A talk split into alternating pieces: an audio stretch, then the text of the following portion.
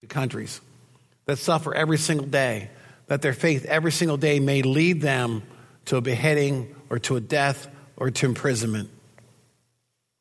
But here's how our American ideology speaks to itself. I still remember seeing an interview on 60 Minutes.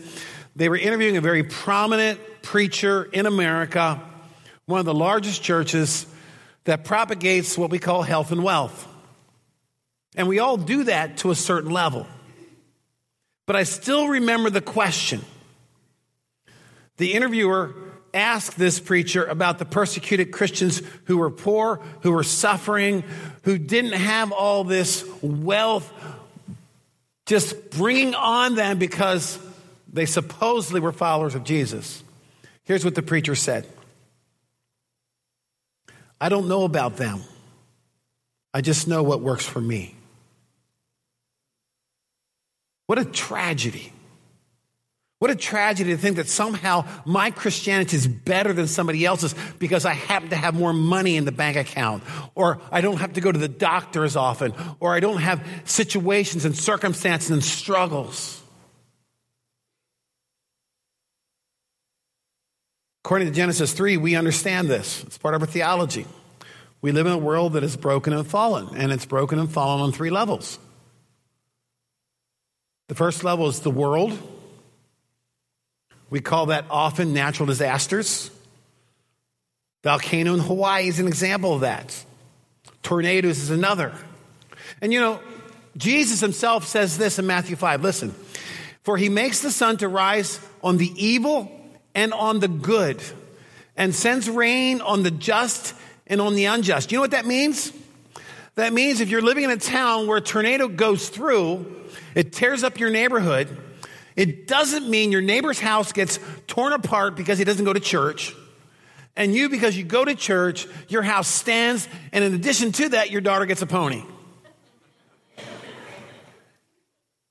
It means if a tornado goes through, it's going to rip apart those who follow Jesus and those who don't. I mean, that's part of the fallen nature of this world. Second level brokenness is what other people do to us. They steal, they cheat, they inflict pain. Sometimes they mean to, other times it's simply because the aftermath of their choices. And of course, the third level is what we, are, we ourselves do to us.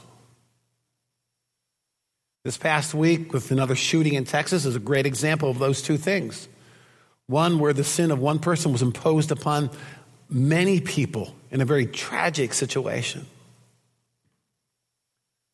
So the psalmist is talking about this fallenness and brokenness. And here's the key thought.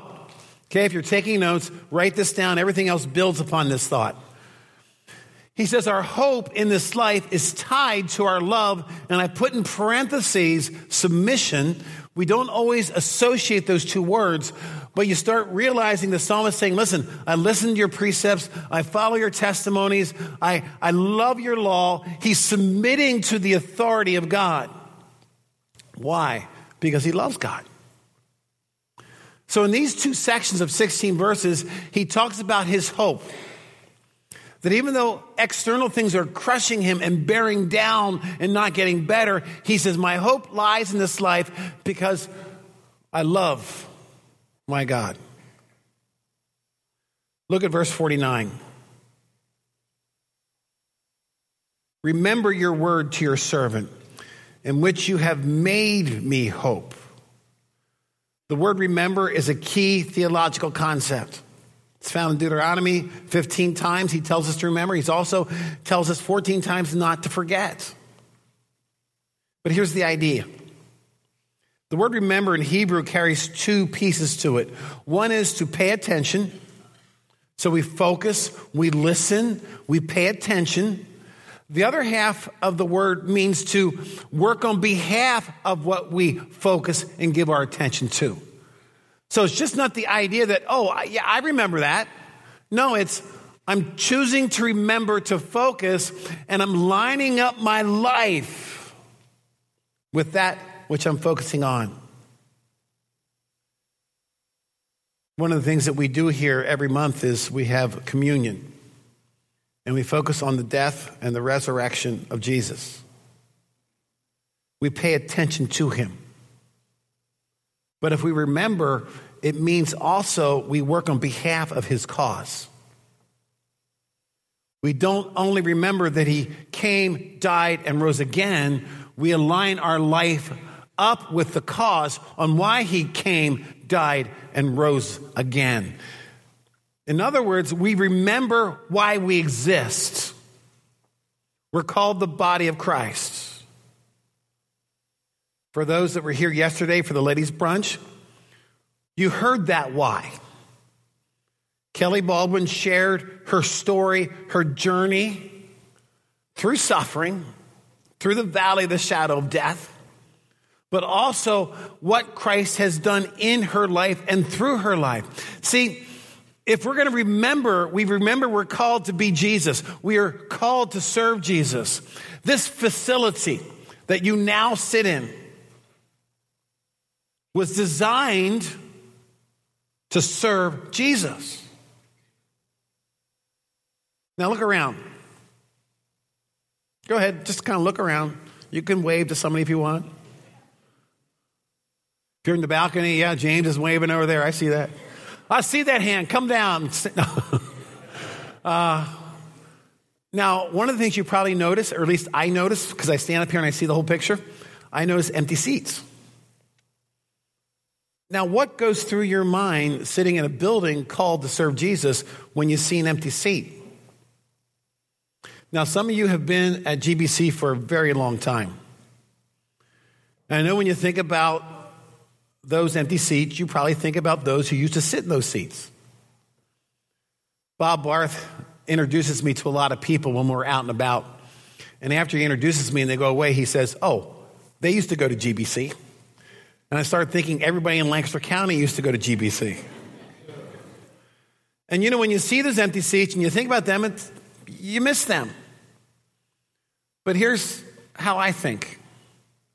You know, other believers, and you know, Bev and I have come and gone in churches, and we got to know a lot of different people, and we miss a lot of people. You know, we have friends in Canada that we miss. But here's one thing I know according to our theology those people we will have all eternity to visit. Amen? And this life is so minuscule in time compared to all of eternity. And the things that divide us here in this earth will not divide us in heaven. Amen? Is there a hint there that maybe we shouldn't let things here divide us like we do if they're not going to divide us in heaven? Just a, just a hint. But what I see, and I think what Christ sees, is the not yets. You know who the not yets are? They're people sitting at home or shopping at Park City or taking a walk in Long's Park Remember the story Jesus told? He had 99 sheep he was taking care of. Gets them back in the pen, starts counting, and realizes, actually, he had 100, and he realizes there's one lost. What does he do? He leaves the 99, he goes after the one, the one who's lost. So, the question I ask myself, I'm going to ask you this morning, is when we remember, when we start remembering Christ, when we line our life up with his death, his resurrection, when we realize we're the body of Christ, we're the bride of Jesus. How do we leverage our resources? Now, resources are the people sitting around you. It's their gifts, their talents, their passions, their time, their possessions, their money. It's all those things. But how do we leverage our resources in Christ so that the empty seats become full and full of the not yets? Every once in a while in your bulletin, you see something called a town hall meeting. We're going to be having one on June 3rd. Starts at 4 o'clock. You say, why 4 o'clock? Because we eat first. and we'll have food there for you. We're going to hear about the recent trip to Broken Arrow where some of our people went out. We're going to pray together. But we're going to talk about this whole going out and finding the one who is lost and the implications of that. So I invite you, and you say, Who can come? Anybody. This is your first week and that interests you, come. It's on June 3rd. If I have the date right, I hope I do. But you know, we are called. We are called to be Christ's bride, and we should offer hope for a broken world. And we must not exchange the glory of God for the lies of this world. We cannot do that. Now, human nature, when you think about the word remember, have you ever noticed that we forget those things we're to remember and remember those things that we're to forget? It's just kind of backwards in terms of the human nature. And again, understand what this means, because I think sometimes we want to take things out of our minds. No. Paul writes these words in Philippians chapter 3. He says, Brothers, I do not consider that I have made it my own. In other words, I'm still in this journey. I'm still pushing. And he calls himself chief among sinners. He is still plugging out in this broken, fallen world. But one thing I do, forgetting what lies behind and straining forward, leaning into what lies ahead. I press on towards the goal for the prize of the upper call of God in Christ Jesus. He remembers, he focuses, he lines his life up with that. Let those of us who are mature think this way. So he says, if you want to be grown up in Christ, you're going to think this way. And if anything, if and if in anything you think otherwise, God will reveal that to you also. It's kind of a nice way of saying, listen, someday he's going to come knocking. So Holy Spirit's going to whisper in your ear say, listen, it's time to grow up. But here's what this means. It means that we don't let the past define us. Rather, we keep primary in our sight Christ. That's what it means to remember. And keeping primary in our sight Christ, that allows us to lean into the present and lean into the future. And this leaning in gives us hope. And so we remember.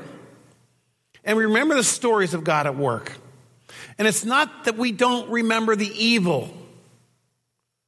George Santayana says this he who does not remember the past is condemned to repeat it. Think about the Jewish Holocaust. Evil of a magnitude that we cannot even begin to understand it. Should we forget that? Absolutely not. I was reading this past week. It's a study in Lamentations, and the author was struggling with the complicity of the rise of the Nazi Party and the Church of Germany. He posted pictures of pastors doing the Heil Hitler salute right alongside of SS officials. And he goes, I struggle with that. So it's not that we forget that. We got to remember what evil does. We had Mission Mid Atlantic meeting here this past week. It's the Conservative Baptists, our association that we gather once a year. And the speaker was part of a church that was celebrating their 200th year anniversary. I mean, that's significant. But he goes, You know, he says, we struggle with something. He's our founding pastor, owned 20 slaves. He goes, So, how do we celebrate this church, but not celebrate something that's so tragic and so evil? There are certain things we should not forget, but those things do not define us. Rather, we remember our incredible God. Rather, we remember his vision. That defines us. And the psalmist says, Listen, when I remember the right things, two things happen. Number one, I pay attention. And number two, I align my life and work on behalf of those things. Here's what happens if we remember correctly. Look at verse 50. He goes, This is my comfort in my affliction, that your promise gives me life. The word comfort here is the idea of strength. So he says, listen, if I remember correctly, if I keep the vision of God before me, if I line my life up, that gives me strength. Strength to walk through and into my affliction. And then he says, God's promises, they revive me. That's what the word means, give me life. It revives me. And just listen how this works. Look at verse 51 through verse 56. We just see this interplay going back and forth between remembering and comfort. The insolent utterly deride me, but I do not turn away from your law. So here's this hostility. He doesn't focus upon that. He turns to the law of God. When I think of your rules of old, I take comfort. They give me strength, O Lord. Hot indignation seizes me.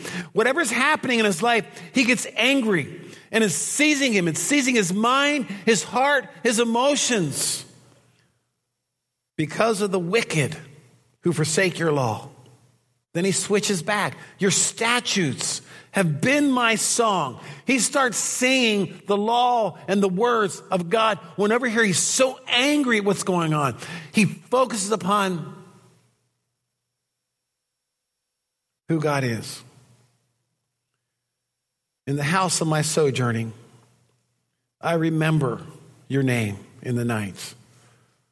O Lord, and keep your law. This blessing has fallen to me, and I've kept your precepts. So horrible, evil, he gets angry, but when he focuses and remembers the right thing, what happens? He sees the blessings of God.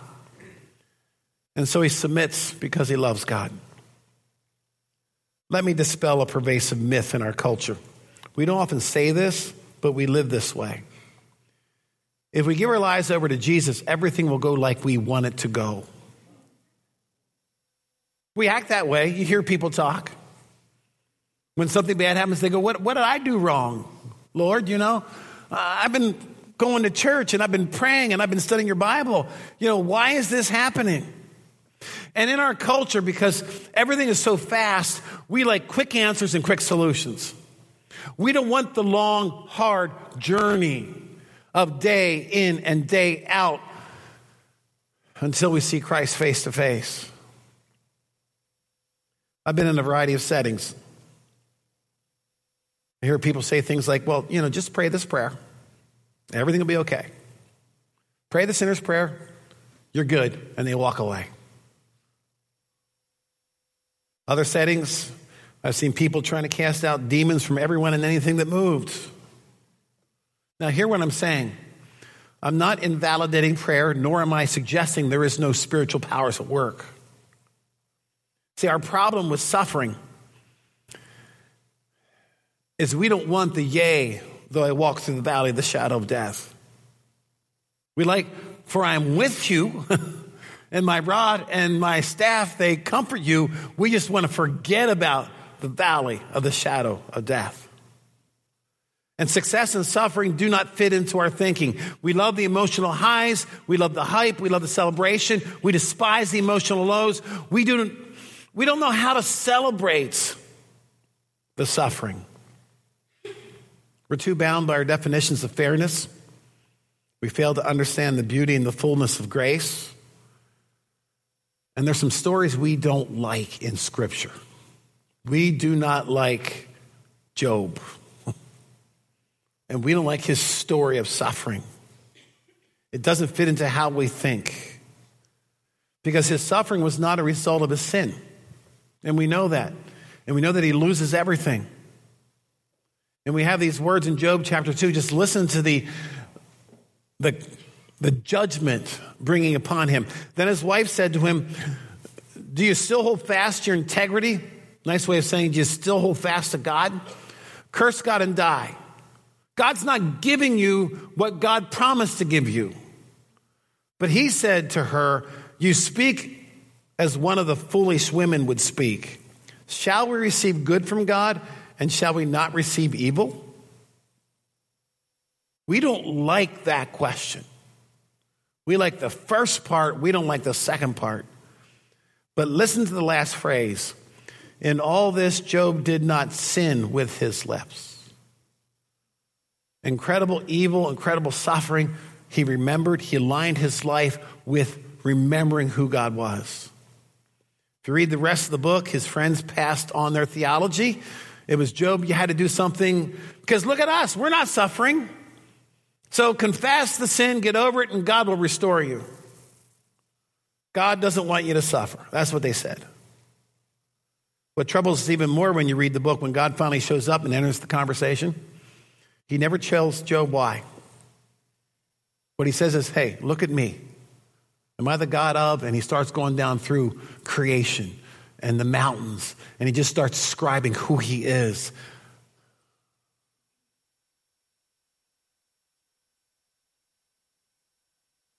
And he does restore Job. Of course, we're always caught up in the restoration thing here and not the one we get for all eternity. And the one that we get for all eternity should be the one we get excited about. So here's what this means when you talk about the gospel, it means you get God. And the psalmist says, He is enough. The psalmist is saying, uh, and let me kind of do a loose translation here. He says, Listen, God, I am not good enough to navigate this world. In fact, I'm ready to give up. Unless you step in, unless you work, which you do incredibly well, I can't handle this. And see, the gospel means that God wounds us like a surgeon wounds with a knife. He cuts away those things that hurt and kill us. But look what the psalmist says, and he continues. Look at verse 57. The Lord is my portion. I promise to keep your words. The word portion here literally means God is enough. Think about this. You go to a restaurant, and you know some restaurants have large portions, and you have some restaurants that have little portions. It seems like to me, you go to the real expensive restaurants, and little portions come out. You go to some of the other restaurants, it's like, wow, this is way too much food. This is the idea. When he remembers and he aligns his life, he says, Listen, man, you are way more than enough. When I look at my enemies, I look at the suffering, and when I remember who you are, God of everything, when I realize that you're the God of justice and mercy, and you know, you're going to take care of it, but it's going to be your timing. And when I fix my attention on my God, when I life, when I align my life with Him, there is this understanding both in our heads and our hearts that He is enough. He says, The Lord is my portion. He is enough. Verse 58 I entreat your favor with all my heart. Be gracious to me according to your promise. See, the psalmist realizes when he stands in the presence of God, yes, there's evil out there, but there's also sin here. That he needs grace. He needs a transformation in his heart. Verse 59 When I think on my ways, I turn my feet to your testimonies. If I get caught up and just remember my ways, he says, I'm going to lose. Because I have to intentionally, even though I'm, I'm thinking about this evil, even thinking about difficult situations, I have to intentionally turn my feet to your stories. In verse 60, I hasten, do not delay to keep your commandments.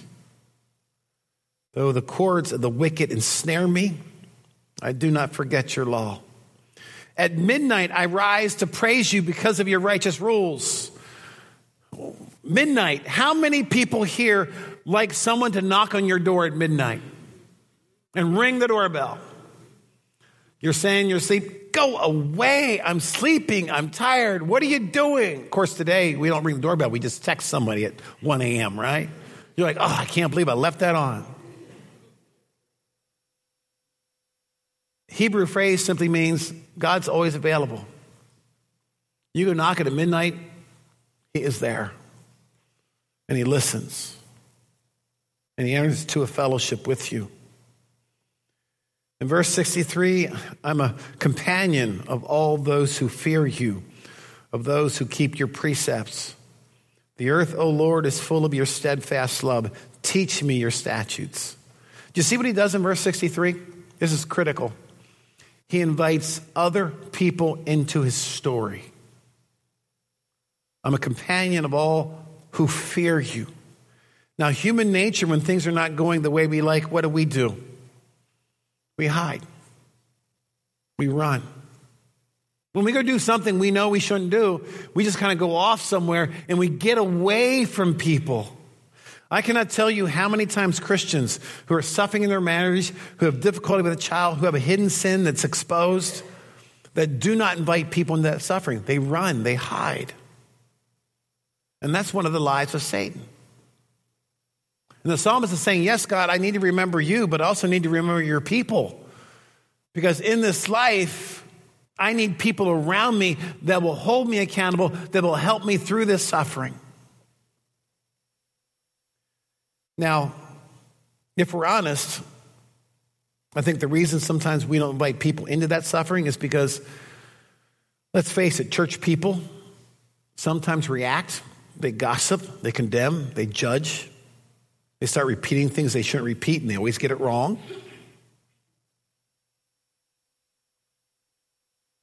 Tragedy is that we often allow a few people to keep us away from the many. So let me give you some advice. If somebody lets you into their story, don't press them for details that you think you need to know. Just listen. They'll share what they feel they can share at that time. Empathize. Don't sit there and say, How could you do that? If you think that, just shut up. Empathize. You know, walk with them. As the psalmist said, listen, I need grace. Understand that whoever comes to you and shares their story, they are a sinner walking with another sinner. In case you didn't know, that's you. and then point them to Jesus. Don't point them to your great intellect and your ability. Just sit at the feet of Jesus. I guess what I'm saying is keep your advice to a minimum, keep your presence to a maximum. Now, if you're the one telling the story, let me give you some advice. Find a select few you can trust. Now, let me tell you about the people you can trust because your human nature is going to say, I'm going to find people who agree with me. No, that's not who you trust. you need to find people who will hold you accountable and point you to Jesus. You need to find people who will pray with you. Far too often, we find people who are just like ourselves, and we find comfort in agreement, not in grace. And thirdly, don't share unnecessary details. By that I mean, stick to the first person. So often we say, well, you know, so and so and so and so and so and so and so and so. No, say, listen, you know what, right now, here's what I did. Here's where I messed up. Here's what I need. Here's where I didn't remember well. Here's where I didn't align my life with Christ. Keep it to the first person. See, we get to choose how we're going to live. We can live in our story, or we can live in God's story. God's story is a grand story of creation, fall, redemption, and restoration. And He invites us into this story. And there is so much God has in store. And there can be this complete honesty before Him. And God's grace provides us the freedom to recognize we fall short of the glory of God. Yet, we know that God's glory is displayed in our weakness. I'm going to close with a passage of scripture in 2 Corinthians.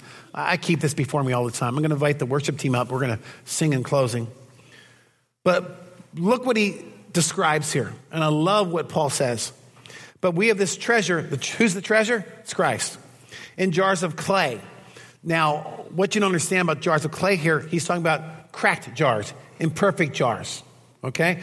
So he's very nicely saying that we're all crackpots.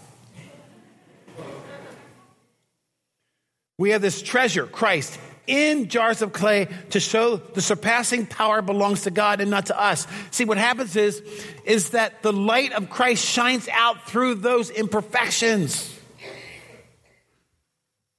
And Christ say, and people say, what's, what's that light I see? And we invite them into our hearts. Then he says this, we are afflicted in every way, but not crushed, perplexed, but not driven to despair persecuted but not forsaken, struck down but not destroyed, always carrying in the body the death of Jesus, so that the life of Jesus may also be manifested in our bodies. Amen? Let's stand and sing praises to this wonderful God.